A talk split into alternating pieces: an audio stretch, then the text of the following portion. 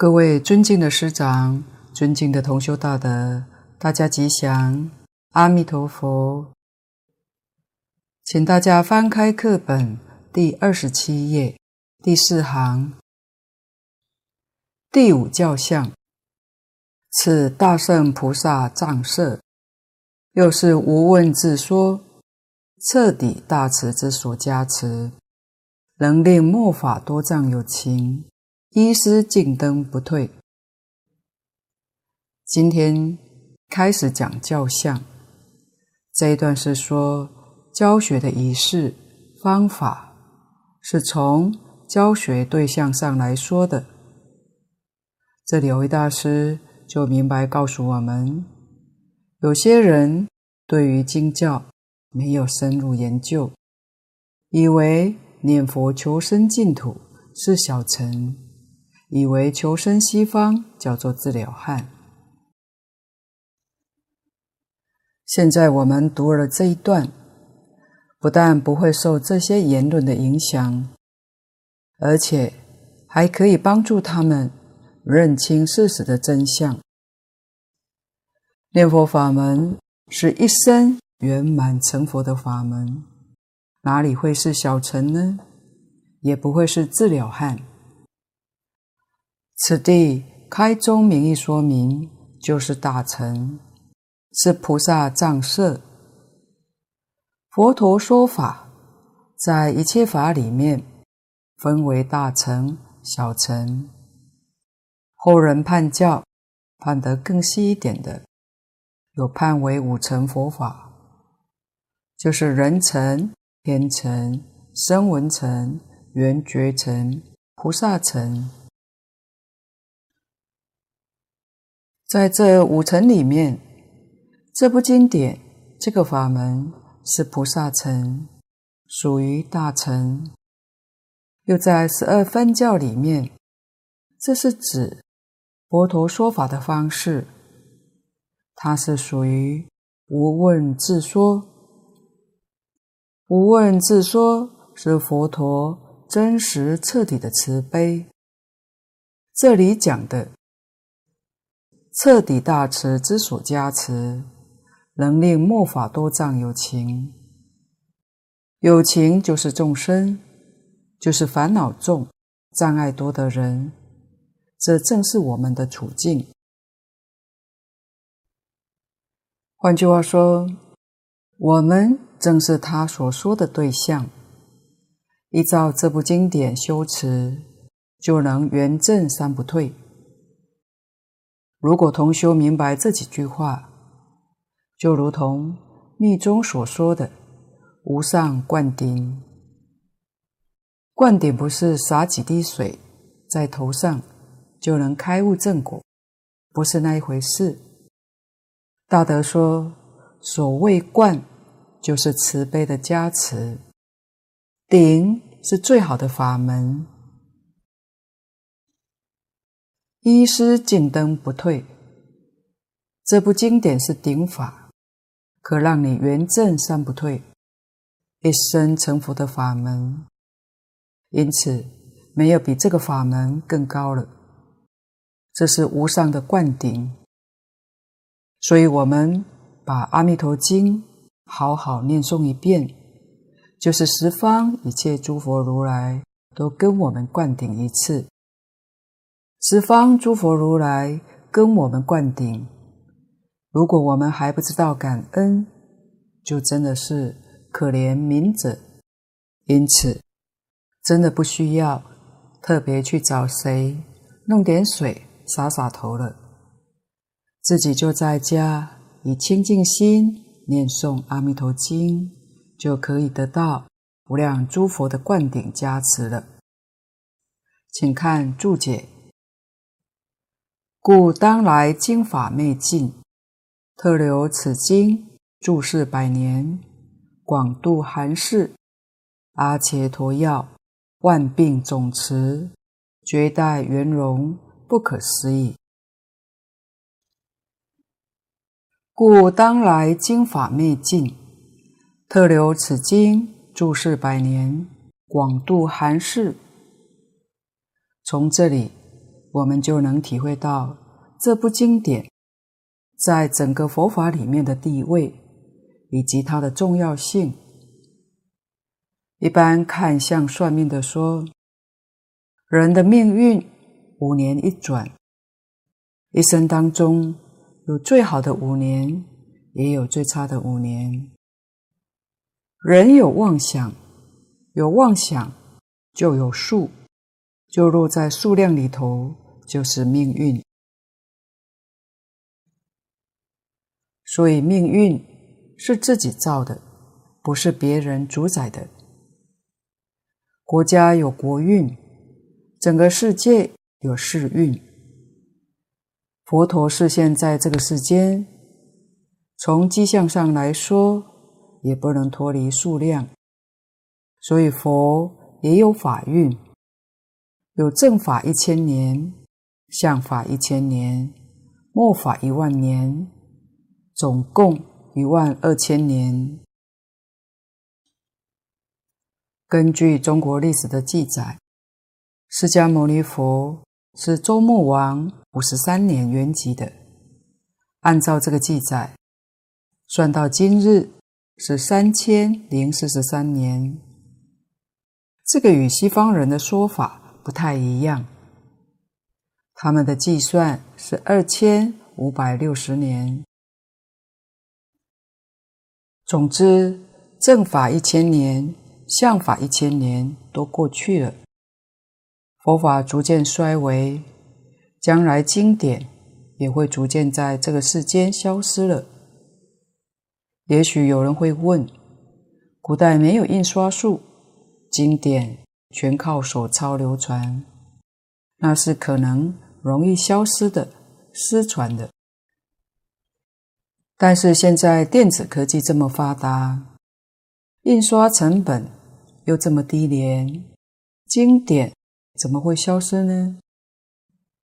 经典也可以藏在世界各个角落，确实。不易失传，除非地球毁灭了。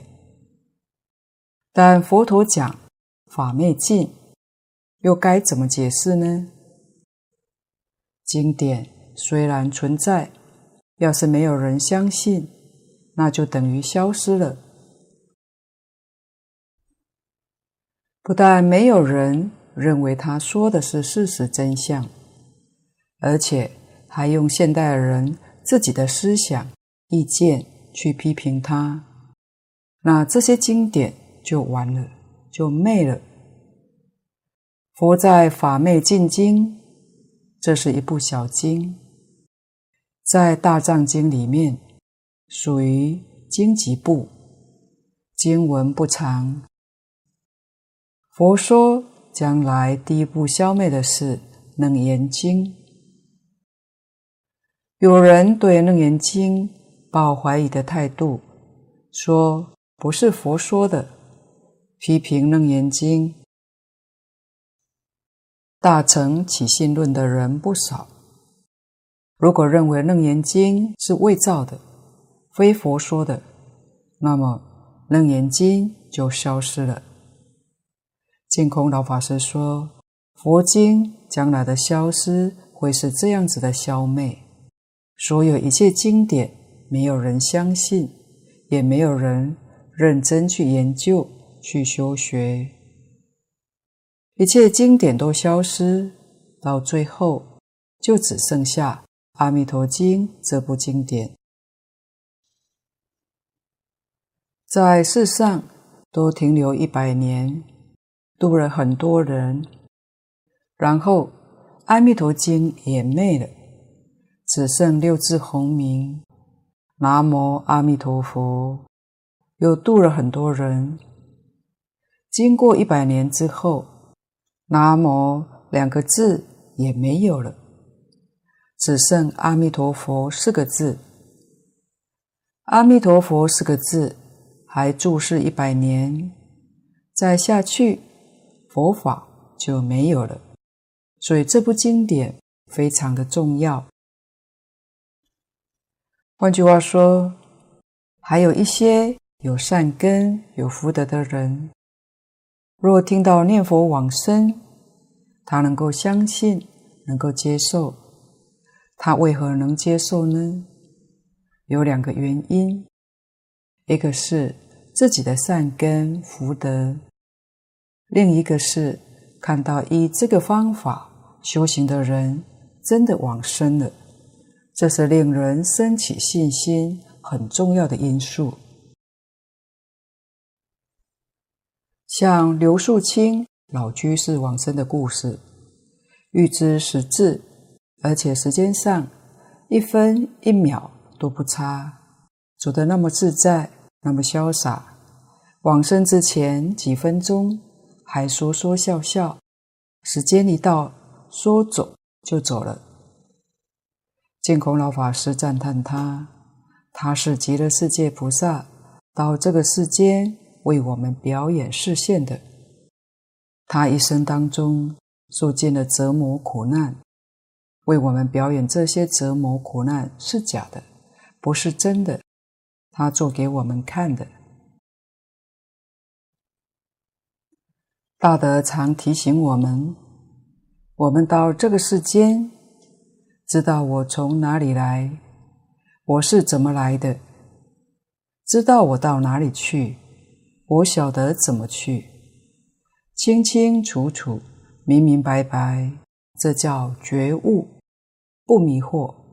这是世间第一等人，这是世间真正有福报的人。所以学佛，佛是什么呢？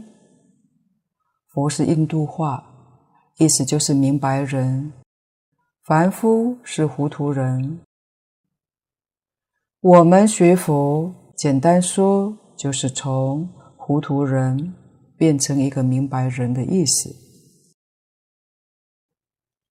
在一切法里面，唯有佛法真实；一切佛法里面，唯有净土中效果最为显著。确实，人人都能够学，人人都可以得到。这部经典，这个法门，一直要延续到佛法灭尽了，他还注释一百年，一直到最后。可见这部经典在佛法里面的分量及重要性，我们应该要珍惜把握。这部经典没有了，还有一句。南无阿弥陀佛，六个字还在，能念这六个字，或念阿弥陀佛四个字，也都能往生，更显示出名号功德不可思议。这是佛在《法灭尽经》上这样说，《无量寿经会集本》第四十五品也有说到。这里补充一下。一般我们只知道佛陀讲的法运，正法一千年，像法一千年，末法一万年，这是从时间上来说的。世尊在《人王般若经书》里面讲，他老人家的法运有另一种的说法，是就修行上来讲的。他说：“有讲经的人，有听经的人，有听了真修行的人，修行真的有正果的人，证须陀洹是正果，念佛往生是正果，这就叫正法住世。有讲经的，有听经的，有真修行的，但没有正果的，这叫相法。”有讲经、有听经，没有真修行的人，听经是听了，也听懂了，却不能照做，这叫末法。连讲经的人也没有了，那就是昧法了。所以末法当中有正法，末法当中的正法只有净土宗。以现代人业障深重，修行其他的法门，恐怕是证不了果，因为净土中念佛往生就是正果的意思。经典上说的很清楚，无论什么人生到西方极乐世界，皆作阿惟越致菩萨。阿惟越致是法身菩萨，不是普通的菩萨，所以正法久住是净土中。所以佛陀跟我们说了这四种，换句话说，不能不讲经，不能不听经。虽然现在正值末法时期，但是有讲经的人，有听经的人，听懂之后，有真正修行，那就算是相法。真正修行了，最后真的念佛往生。到极乐世界，那就是正法。所以在末法时期，可以能够做到正法，佛的这个教诲对我们的利益实在太大了，也增长我们的信心，也让我们懂得末法时期里头有正法，正法时期里头也有末法。譬如佛在王舍城，他在这里讲了不少经典。王舍城的居民有十万人，只有三分之一的人见到释迦牟尼佛，听过释迦牟尼佛讲经。另外三分之一知道有释迦牟尼佛在这里讲经，但没去听过，闻名。并没有见过面，还有三分之一的人连名字都不知道，不晓得在这个城市里面有个释迦牟尼佛，那就是昧法。简单说，知道但没有亲近，那就是末法；知道又能亲近，听经的就是正法。所以佛陀当年在世。正法里头有末法，有昧法。佛法因缘生，不是定法，确实是缘聚缘散。我们要是懂得这个道理，才真正能珍惜佛常说的“人生难得，佛法难闻”。真正得人生，遇到了，我们一定要把握这个机会。在这一生当中，决定得生，这一点非常重要。我们万一做错事情，不要怕，造无间地狱的业也不要恐惧，只要一口气还没有断，都还有救。因为我们要是真正的忏悔，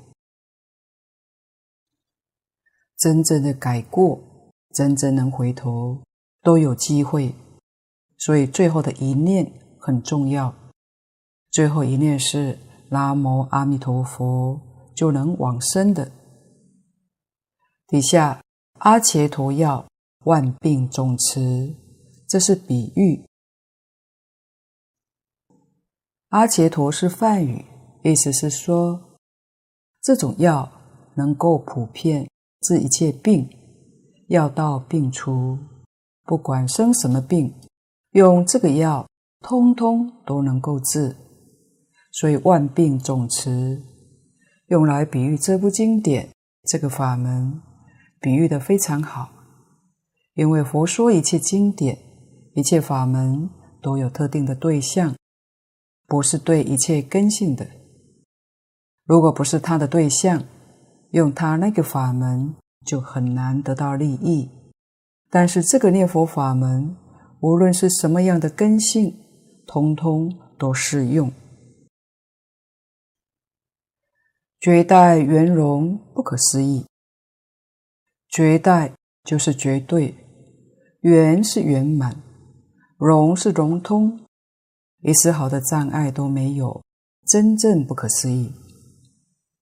我们学佛非常重要的是心要清净，心清净。身清净，身心清净，百病不容易生。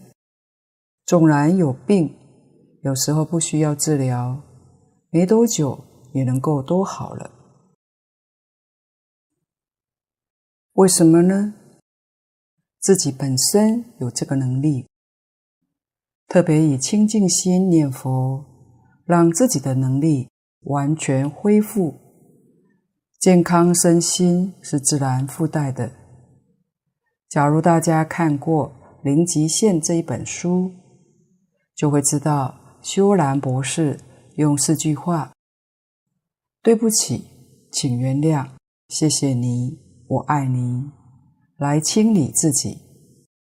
这个清理的过程是一种夏威夷的传统疗法，叫做赫欧波罗波罗。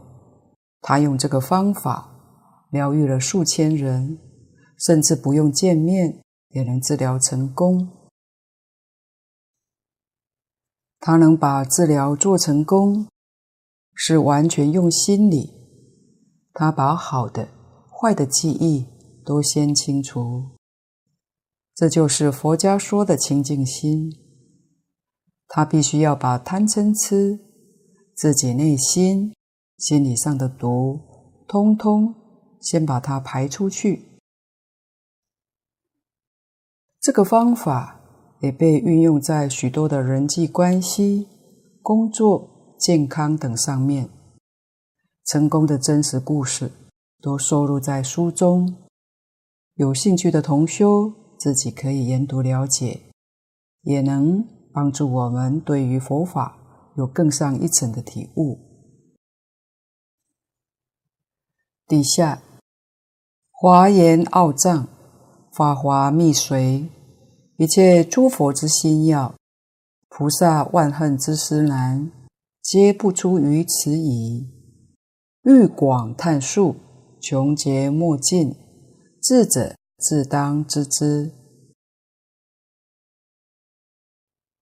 在佛教一切经典里面，古今大德几乎公认。《法华经》《华严经》是佛法的代表，尤其《华严经》自古以来可以说是各宗大德都称它为根本法轮，称一切经典叫做华严眷属，它是一切经之经母，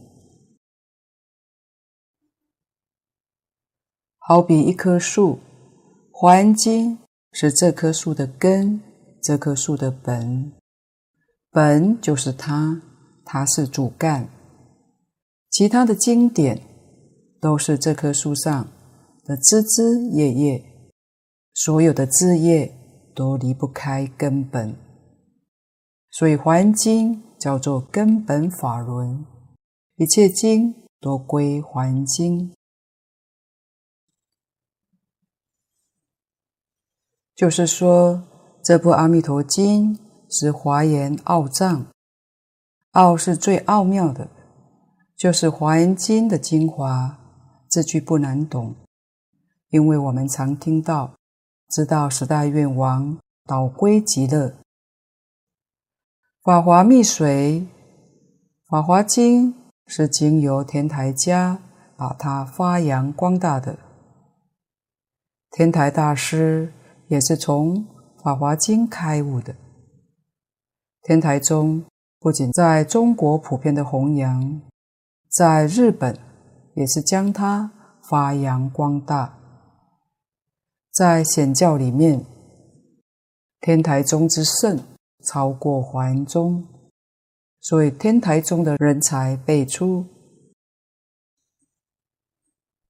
经王《法华经》也被尊称。一乘了义，这部经典是在一切大乘经之上，《法华经》与本经来做个比较。本经是《法华经》的密髓，髓是精髓，密是生密。法华密随这一句末学在此提出分享。谭虚老法师对法华经有特别的见地。他认为念佛是最上乘法。谭虚老法师常说法华经是广说的阿弥陀经阿弥陀经是略说的法华经。念佛法门与《法华经》同为最上乘法，它是基于两个主要看法。第一个，两者都是佛陀无问自说，以佛陀的限量心。观限量境，诠释即理，不谈法相。这两部经典都是诠释即理的话，并没有像其他经典说了很多法相名词，让人物理修行等。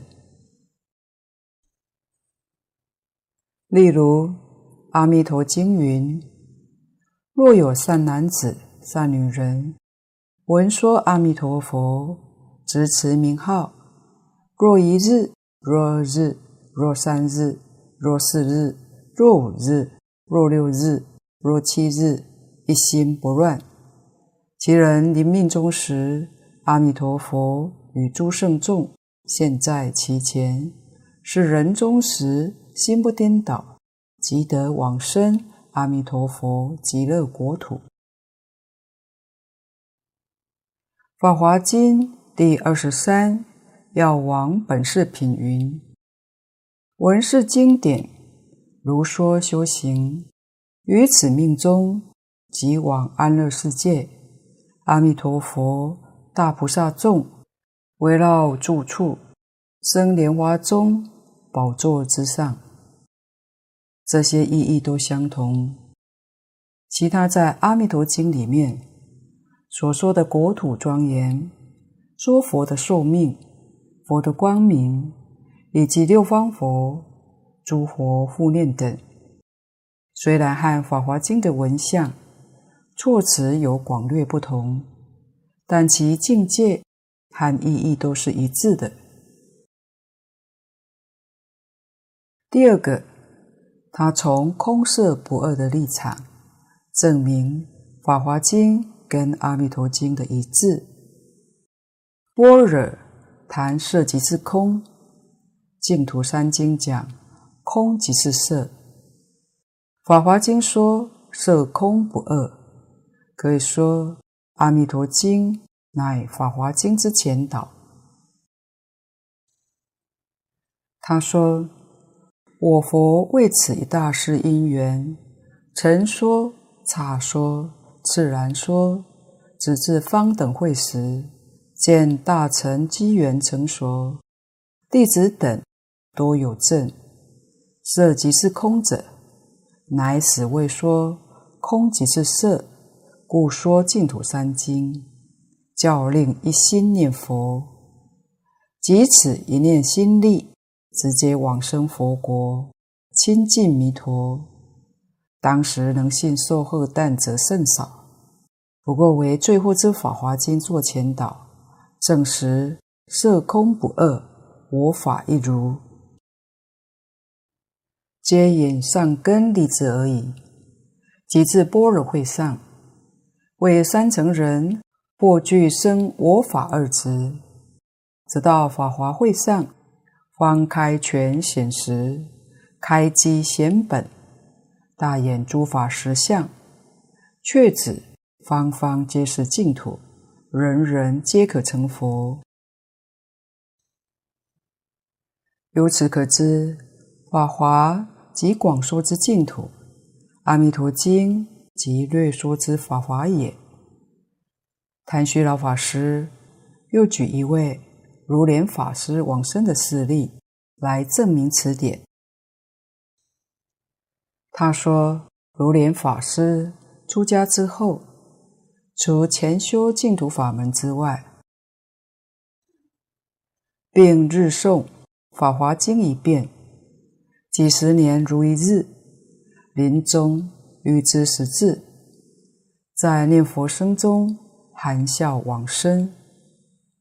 昙虚老法师认为这是平常念诵《法华经》的好处。”因为念佛一法为最上乘法，《法华经》为如来最后集坛，也为最上乘法。一切诸佛之心要，一切诸佛共同一个愿望，希望一切众生圆成佛道。用什么方法才能帮助一切众生达到圆满成佛呢？唯独这个方法，念佛的方法，能令一切众生在一生当中平等成佛。这是很难得的。其他的法门可以帮助众生成佛，不是在一生，要生生世世不退才行，所以不是一生能够做得到的。但念佛法门是一生成佛。在华藏会上，法身大士往生极乐世界，一生成佛。我们这个世界的大众念佛往生，也是一生成佛。乃至地狱众生，要是有缘分遇到这个法门，真正肯念，也是一生成佛。他是九法界平等的一生成佛，非常不容易，所以叫做一切诸佛之心要。菩萨万恨之时难，皆不出于此矣。菩萨要上求佛道，下化众生。上求佛道，就是希望自己能早一天圆满成佛；下化众生，是帮助一切众生快快成佛。用什么方法呢？就是用这个念佛方法。皆不出于此。此是指这部经这个法门，持名念佛的法门。大本无量寿经跟小本阿弥陀经是相同的，这两部经典是一部，也是十方一切诸佛度众生成佛道的第一经、第一法门。欲广叹述。穷劫莫尽，智者自当知之。若要细说，那是无量劫都说不尽。有智慧的人自己应当要明白，应当要知道的。到此，玄义纲要的部分讲完，下面开始要正式讲到经文。这一段是属于经文的分科。所谓分科，就是将它的段落分出来。解释经文之前，蕅益大师有一段的开示，说明他做科判的理由，请看注解。入文分三：初序分，二正中分，三流通分。此三名初善、中善。后善，序如首，五官俱存；正中如身，脏腑无缺；流通如手足，运行不滞。入文分三：初序分，二正中分，三流通分。这是总标。文是经文，经文分三个大段落。就是序分、正宗分、流通分。中国把经文分成三分段落，最早出现在东晋道安法师的时候，他与鸠摩罗什大师、慧远大师都是同一个时代。道安法师把佛经分成三个大段落。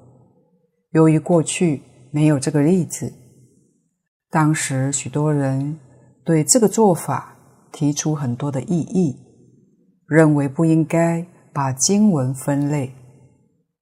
后来玄奘大师把印度清光菩萨的《佛地论》，就是《华严经》十地品的注解，翻译到中国之后，清光菩萨也是把《佛地论》经文分成三分，不过它的名称是不同的，但义理是一样的。初教起因缘分就是序分，圣教所说分等于正宗分，依教奉行分就是流通分。于是，中国这些大德又对于道安法师独到的见解，跟印度祖师大德不谋而合，后人称为弥天高泮，经古同尊。此后，一切经文都分成三分，它的典故是这么来的：此三名初善、中善、后善。序如首，五官俱全；正中如身，脏腑无缺；流通如手足，运行不滞。这是蕅益大师用的一个比喻，说明这三分都善。三分皆善，是智者大师判《法华经》底下一段就会说出来了。因为蕅益大师对《阿弥陀经》的三分看法跟古来大德不太相同，所以他特地举出《法华经》的例子，引用说明，他也是有根据的。下面的比喻比较容易懂。序分好比一个人的头，五官端正，具足不缺。我们一看到他的面目，就认识他是什么样的人。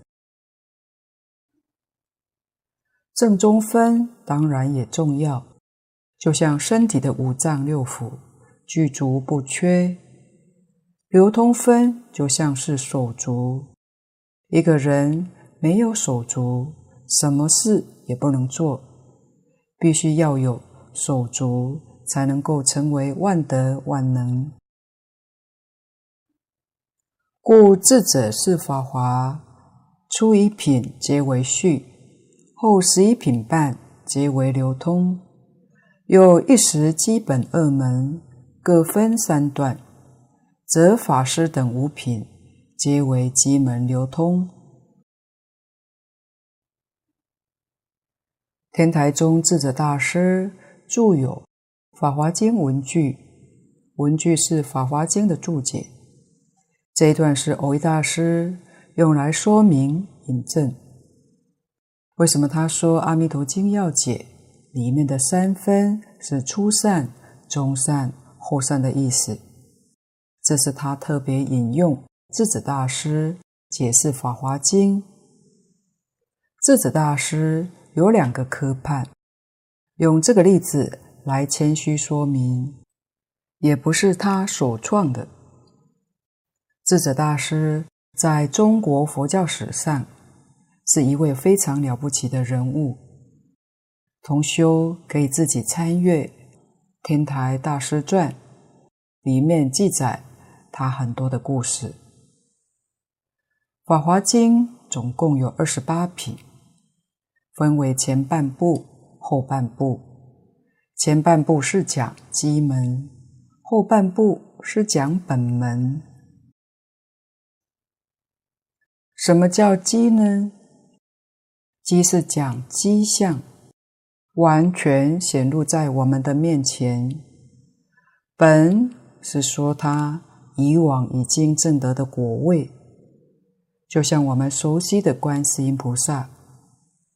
讲到观世音菩萨，这是基，从迹象上，他是以菩萨身份到我们这个世间来弘法利生。如果说他的本，他早已成佛了。佛在经典上告诉我们，他是正法明如来，道驾慈航，以菩萨的身份出现在我们这个世间，这是所谓的本机。另外，世尊大弟子舍利佛尊者，他在阿弥陀经会上是个罗汉，小乘是果罗汉。他的本呢，他也是古佛再来，其实他早已经成佛了。所以佛菩萨的本地是莫测高深，我们凡夫只能从迹象上来看。智者大师第一个科判。就是《法华经》有序、正、流通三分。第一品序品是序分，从第二品方便品到第十七品，第十七品是分别功德品，到这一品的上半部，这是属于正中分。从第十七品下半部一直到最后第二十八品。普贤菩萨劝发品终了，这是属于流通分，这是从全经来分科判的。所以说，初善、中善、后善。其次，智者大师又特别将二十八品经分基本二门，在基门里面，基是前面的十四品。第一品是基门的序分，第二品方便品到第九品受学无学人记品，共八品，这是基门的正中分。第十法师品到第十四安乐行品，共五品，属于基门的流通分。本门里面，它是将第十五品。就是从地涌出品的前一半，是判本门的序分；第十五品后半，一直到第十七品分别功德品为止，是属于本门的正中分；从第十八随喜功德品，一直到第二十八品，是属于本门的流通分。以上这是说明。每部经典里面不会是只有正中分是一个很重要的部分，而把序分、流通分变成点缀而已。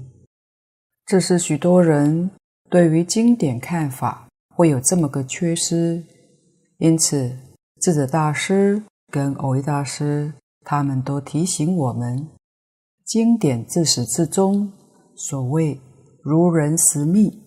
中边皆甜，就好像蜂蜜一样，中间很甜，边边也一样甜。所以说，出、中、后皆善。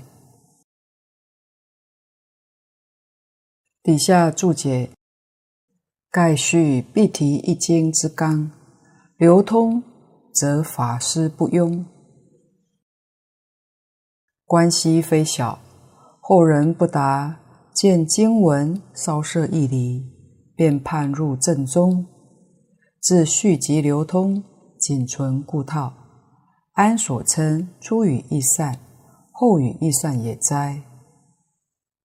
盖序必提一经之纲，所以一部经典的纲领在于序分。从序分看出全经的纲要，流通。则法师不庸，庸是障碍，流通是使他能够流布十方三世而没有障碍。关系非小，就是非常重要。后人不达，以后的人不知道这个重要性。见经文稍涉义理，便判入正宗，自序集流通，仅存故套，这是分科。就是分段分得不妥当的意思。安所称初语亦善，后语易善也哉？如果这样分法，怎么能够叫做初善后善呢？所以智者大师跟蕅益大师两位的分法，就跟其他大德不太相同。譬如。蕅益大师判本经六方佛赞，以下很长的经文，他就判为流通分，确实跟别人的分科不一样。我们也一定要知道，佛当年讲经，并没有分三分，三分是后人分的。分段是仁者见仁，智者见智。几乎很多法师对于一部经典的分法，虽然都有序、正、流通三部分，但是从哪里起到哪里止，许多人是不一样的。基本上，分段落是对于我们的学习上有很大的帮助。使我们对于经文的段落体系能够观察得更清楚。今天报告先到此地，若有不妥地方，恳请诸位大德同修不吝指教。谢谢大家，感恩阿弥陀佛。